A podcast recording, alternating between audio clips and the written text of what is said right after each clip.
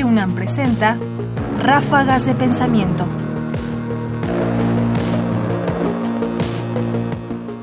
Profanación creativa.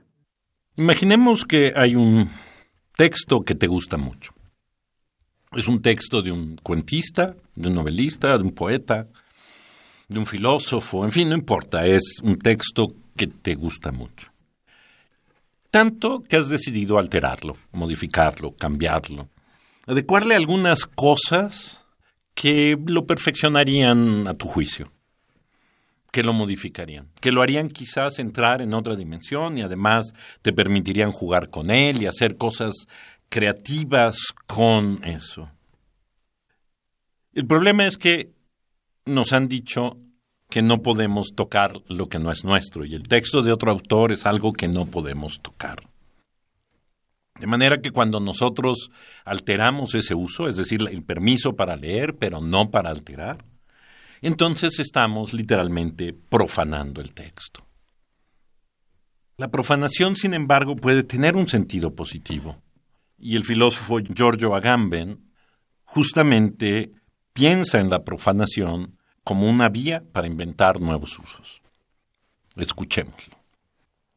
En la profanación no hay simplemente eh, un uso simple. ¿no? Cuando, cuando el niño juega con objetos que pertenecían a la esfera de lo sagrado, ¿no? la, eh, instrumentos de divinaciones, eh, rituales, eh, antiguas ceremonias, eh, hay una operación muy compleja, ¿no? una operación muy, que no es simple y que se podría definir como eh, retomar, eh, desactivar eh, el dispositivo que ha capturado y separado el, el uso de los hombres y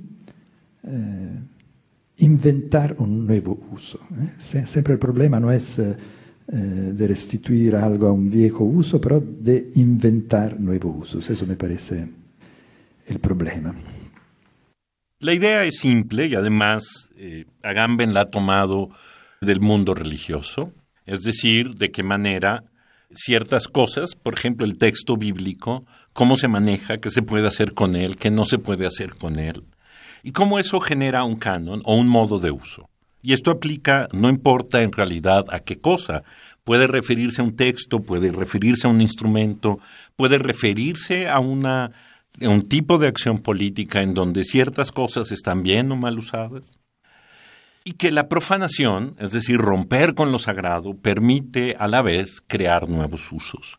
Y eso es justamente lo que el niño hace, o al menos así lo concibe Agamben, como aquello que cuando un niño utiliza un objeto para jugar, en vez de para lo que fue creado, o para lo que ha sido normado que se use, entonces está inventando nuevos usos parte del movimiento conceptual que requiere tener la filosofía, pero también la sociedad en general, pasa o transita a través de profanaciones.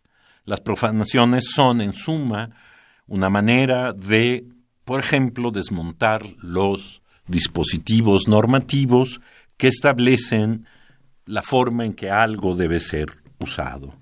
Es finalmente una forma de reinventar el modo de usar las cosas.